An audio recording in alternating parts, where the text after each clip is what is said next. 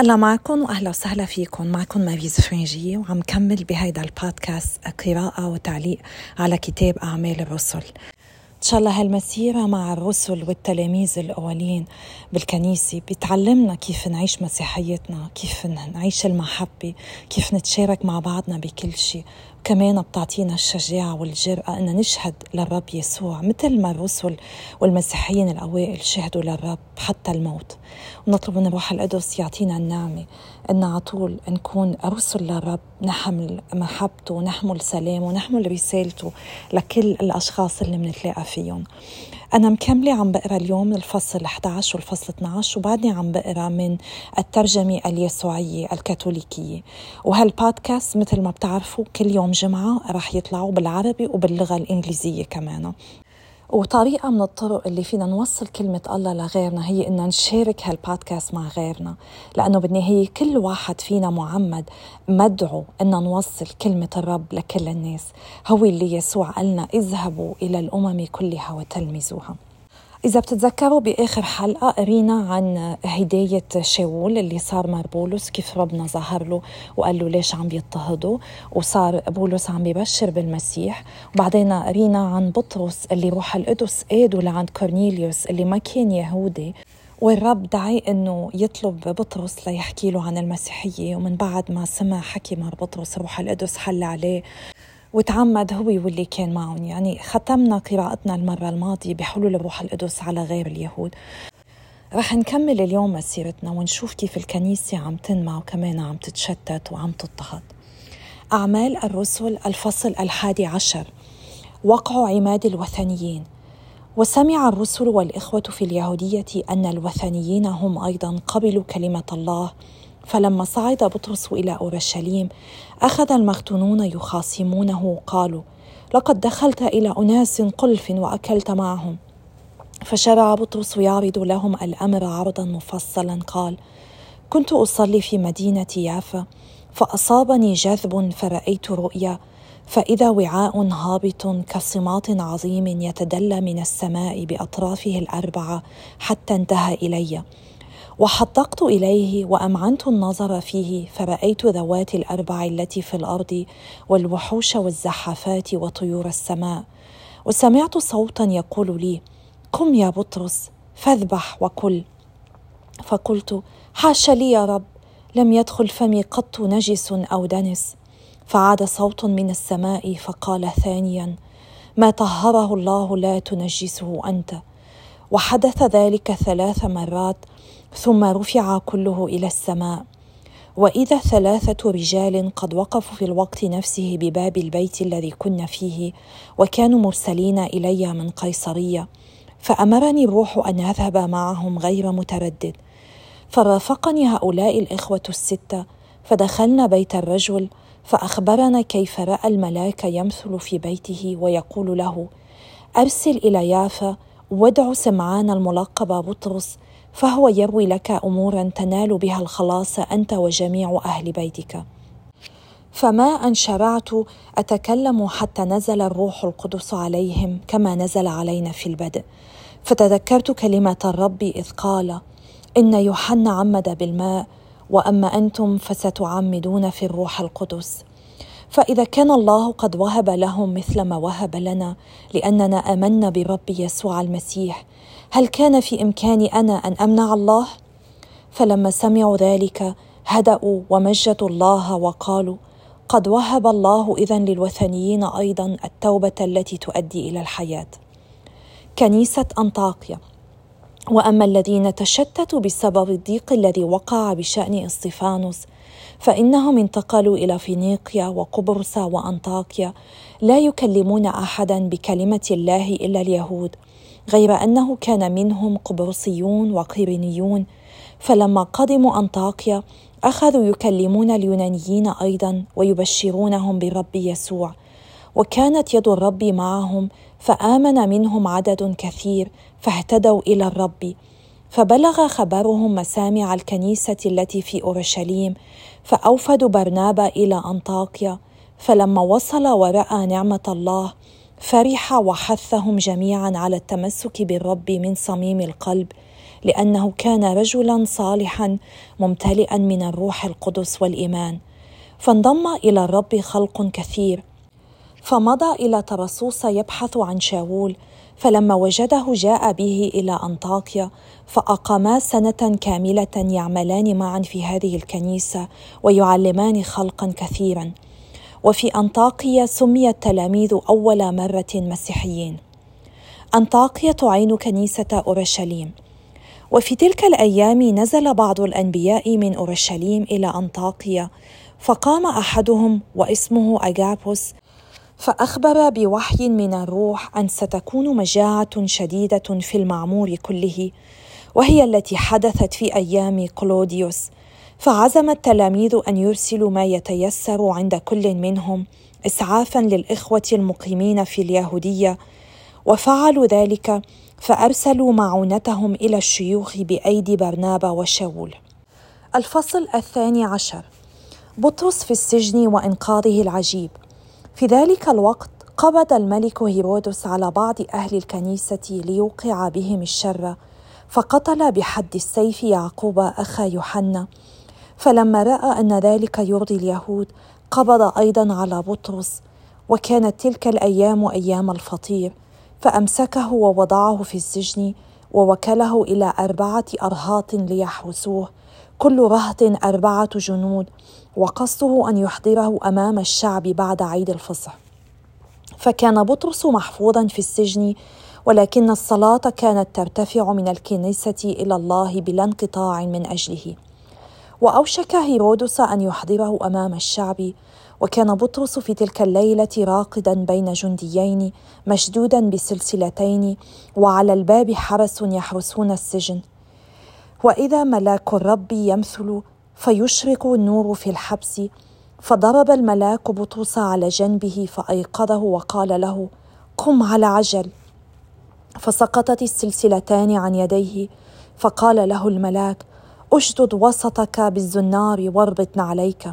ففعل ثم قال له البس رداءك واتبعني. فخرج يتبعه وهو لا يدري أن فعل الملاك شيء حقيقي بل ظن أنه يرى رؤيا.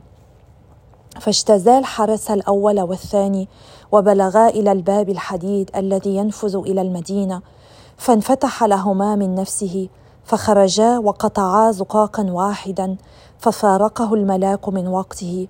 فرجع بطرس إلى نفسه فقال الآن أيقنت أن الرب أرسل ملاكه فأنقذني من يد هيرودس ومن كل ما يتوقع شعب اليهود. ثم تحقق أمره فمضى إلى بيت مريم أم يوحنا الملقب بمرقس وكانت هناك جماعة من الناس تصلي. فقرع باب الدهليز فأقبلت جارية اسمها روضة تتسمع. فعرفت صوت بطرس فلم تفتح الباب من فرحها بل أسرعت إلى الداخل وأخبرتهم بأن بطرس واقف على الباب. فقالوا لها قد جننت فأكدت لهم أن الأمر كما ذكرت. فقالوا لها هذا ملاكه أما بطرس فظل يقرع. فلما فتحوا رأوه فدهشوا. فأشار لهم بيده أن يسكتوا ثم أخذ يروي لهم كيف أخرجه الرب من السجن ثم قالوا أخبروا يعقوب والإخوة بهذه الأمور. وخرج فذهب إلى مكان آخر. فلما طلع الصباح وقعت بلبلة كبيرة في الجند. ترى ماذا كان من أمر بطرس؟ ولما طلبه هيرودس فلم يجده استجوب الحرس وأمر بسوقهم إلى الموت. ثم نزل من اليهودية وأقام في قيصرية. موت هيرودس. وكان ساخطا على أهل صورة وصيدا فاتفق بعضهم مع بعض ومثلوا بين يديه بعدما استمالوا بلاسطس حاجب الملك والتمسوا الصلح لأن رزق بلادهم يأتيهم من مملكته. وفي اليوم المحدد لبس هيرودس حلته الملكية وجلس على المنبر يخطب فيهم وكان الشعب يصيح هذا صوت إله لا صوت إنسان.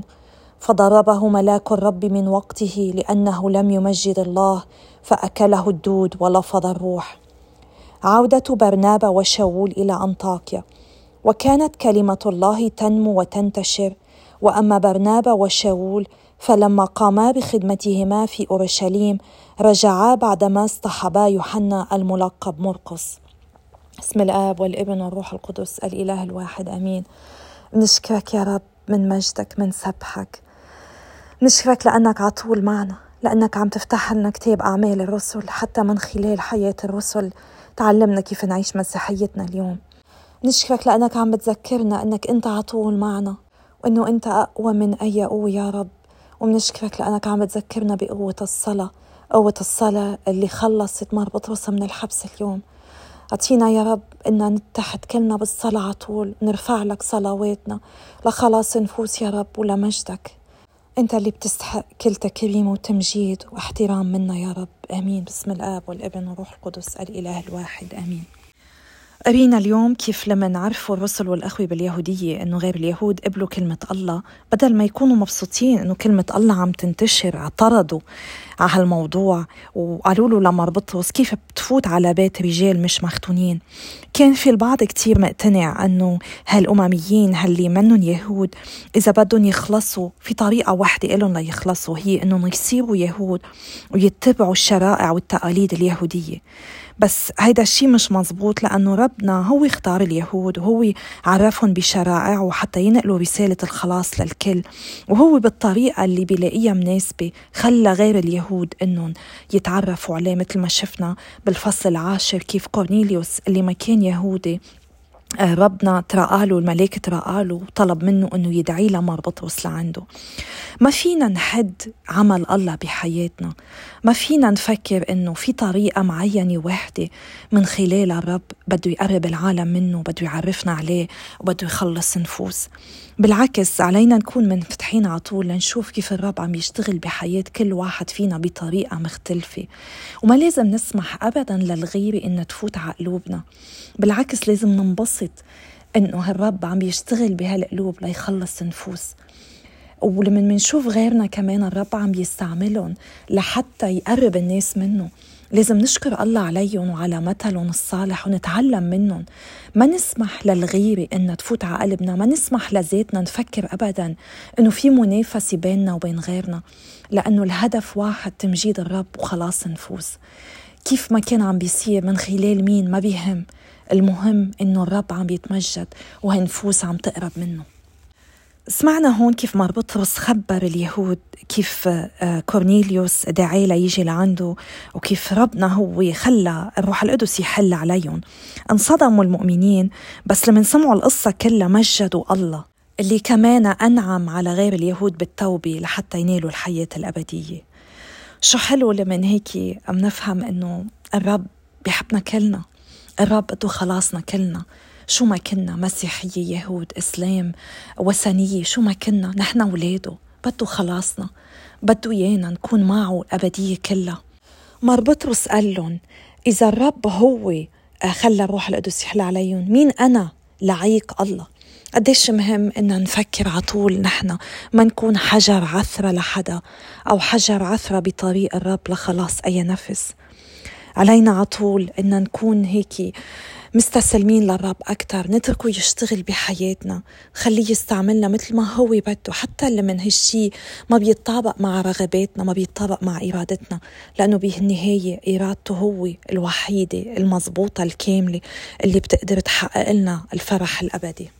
اليهود بالأول هون رفضوا إنه غير اليهود إنهم يحصلوا على الروح القدس. بس من بعد ما سمعوا القصة تقبلوا الموضوع. كتير مهم نتعلم منهم كيف نعالج خلافاتنا مع المؤمنين الغير. قبل ما ندين سلوك غيرنا من المؤمنين لازم نسمع لهم لازم نفهم قصتهم نشوف كيف الرب عم يشتغل بحياتهم. يمكن في شيء كتير مهم روح القدس بده يعلمنا إياه من خلالهم. ما نفتكر إذا نحن خلقنا مسيحية وتعمدنا من نحن وأطفال نحن بنعرف أكثر من اللي ما بيعرف الرب يسوع اليوم. بالعكس اليوم كلنا حتى بأمريكا بنقدر نشهد لهالشيء اللي صاروا كاثوليكية أو اللي صاروا مسيحية عن كبر هدول عم بيكونوا أداة فعالة أكثر ليشهدوا للرب يسوع من اللي خلقوا كاثوليكية أو من اللي خلقوا مسيحية. إذا منرجع لسفر التكوين ولوعد الله لإبراهيم بالفصل 12 الآية 3 والفصل 18 الآية 18 ربنا وعده إنه حينبش على كل الأمم. الرب قال له لإبراهيم أبارك مباركيك وألعن لاعنيك وتتبارك فيك جميع أمم الأرض. وبالتكوين 18 18 الرب قال إبراهيم لابد أن يصبح أمة كبيرة وقوية وبه تتبارك شعوب الأرض كلها. يعني ربنا عنده مشروع للبشرية كلها مش بس لليهود. هالوعد العام لإبراهيم صار محدد ومخصص بأول ملاخي عن اسم الله بالفصل الأول الآية 11 من مشرق الشمس إلى مغربها اسمي عظيم بين الأمم. بس هيدي كانت حقيقة كانت صعب إنهم يتقبلوها اليهود بكل سهولة. عرفوا إنه كتير نبوءات تحققت بالمسيح بس آه، ما شافوا بعض النبوءات أو التعاليم الأخرى بالعهد القديم اللي كان لازم تصير. ونحن قديش أيام كمان بحياتنا المسيحية بنتقبل أجزاء من كلمة الله أو بنتقبل آه، أقسام معينة من تعليم الكنيسة وبنتجاهل التعاليم اللي ما بتعجبنا. هون بأمريكا بنقول لها كافيتيريا كاتليك بننقي اللي بدنا إياه آه، وبنقبل اللي بدنا إياه وبنرفض اللي ما بدنا إياه. كتير مهم نقبل كل كلمة ربنا بيقولها ونقبل كل تعليم من تعاليم الكنيسة كحقيقة مطلقة. الهدف منا أنها تساعدنا لنخلص ولنوصل لعند الرب حيث السعادة الأبدية. كلمة الله وتعاليم الكنيسة منهم محطوطين لحتى هيك يسنوا قوانين علينا ويتصلبطوا علينا إنما محطوطين لحتى يساعدونا نعيش حرية حقيقية بتقودنا للخلاص الأبدي. وكلمة الله بدها تروح وتنتشر بالعالم كله. ما فينا نحدى نحن بأشخاص معينين. لما نخبر مع بطرس شو اللي صار معه بوجود هالأشخاص الستة الشهود اللي كانوا معه أعلن أنه الله عطى غير اليهود كمان الروح القدس. وبهالشي انتهت الأسئلة العقلانية وبطل فيهم يجادلوا هالمجادلات اللاهوتية اللي هن بيحللوا عزوقهم الروح القدس لمين بينعطى. كانت هيدي نقطة تحول بالنسبة للكنيسة الأولى. كان على المؤمنين أنه يقبلوا اللي الله بيختارهم حتى لو ما كانوا من اليهود. مع إنه للأسف الفرحة بدخول الوثنيين للإيمان ما كانت عامة وشاملة رح نشوف بعدين بغير فصل كيف حيتكون كمان مسار جدل ونزاع حيستمر طوال القرن الأول الميلادي بين بعض المسيحيين من أصل اليهود. ويمكن لليوم بعده لما بيجي حدا مش مسيحي وبيصير مسيحي للأسف مش عم نعرف نحضنهم مزبوط عم نضل نفكر هيدا كان مسيحي أو اللي ما كانوا كاثوليك وبيصيروا كاثوليك أو مش أرثوذكس مثلا كانوا بروتستان وصاروا مسيحية منضل منرمز لهم بماضيهم. ومننسى إنه نحن كلنا اليوم مدعوين لنكون كنيسة الرب يسوع. وربنا عنده مشروع لكل واحد فينا. ومش الصدفة اللي جمعتنا إنما التدبير الإلهي العناية الإلهية هي اللي جمعتنا لأنه بالنهاية نحن كلنا أولاد لبين السماوي. من بعد ما قبلت الكنيسة شهادة بطرس بأنه الإنجيل كمان للوثنيين انتشرت المسيحية بسرعة ببلاد الأمميين وآمن عدد كبير منهم. يمكن دم اسطفانوس واستشهاده اللي ودى لتشتت المؤمنين بسبب الاضطهاد وتفرقهم كان هو من الأسباب اللي سمحت بانتشار الإنجيل أكثر بمناطق متعددة. وقرينا اليوم كيف بأنطاكيا لأول مرة دعيوا الرسل مسيحيين انطلقت المسيحية بأنطاكيا بتبشير العالم أجمع. ومن هونيك اندفع المؤمنون لحتى يبشروا الوثنيين. فيليبوس بلش بالسامرة مثل ما قرينا قبل بس السامرة كانت نصها يهودية. بطرس بشر كورنيليوس بس كورنيليوس كان بالفعل عم يعبد الله رغم إنه منه يهودي. والمؤمنين اللي تشتتوا بعد ما صار في اضطهاد بأورشليم نشروا الإنجيل لليهود اللي كانوا مقيمين ببلاد أخرى مثل ما قرينا اليوم بالفصل 11 بس اللي قريناه اليوم إنه من أنطاكيا انطلقت أكثر رسالة الإنجيل لغير الوثنيين بصورة كتير فعالة. أنطاكيا كانت هي ثالث أعظم مدينة بإمبراطورية روما بعد روما والإسكندرية. وهون أول كنيسة وثنية تأسست. وهون لأول مرة مثل ما قلنا دعيوا المؤمنين مسيحيين. ومار بولس استخدم مدينة أنطاكيا كقاعدة انطلاق خلال رحلاته التبشيرية. سمعنا اليوم كمان عن برنابس ودوره المهم بمساعدة المسيحيين الجدد كان نموذج لهم بالإيمان القوي والخدمة بفرح وبعاطف وتشجيع. وهو ومار بولس قضوا سنة مع الكنيسة بإنطاكيا عم بيعلمون الكتير. لازم لما منشوف مؤمنين جداد أو أشخاص عم بيجربوا يتعرفوا على المسيح أكثر لازم نتذكر برنابا ونفكر بالطرق اللي بتساعدهم على النمو بالإيمان نطلب شفاعته. لحتى هيك نقدر نكون نحن أداة فعالة بتقربهم من الرب يسوع أكثر برنابا هو راح على طرسوس ليجيبوا لمربولوس اللي الكنيسة بعتته هونيك ليحموه من الخطر مثل ما قرينا بالفصل التاسع الآية 30 بقي هونيك كذا سنة لحد ما اجى برنابس وهونيك هو انطلقوا يبشروا الكنيسة بإنطاكيا. الكنيسة اللي كانت عم تنشأ بإنطاكيا كانت مختلطة من اليهود المتحدثين باليونانية أو الآرامية والأممية.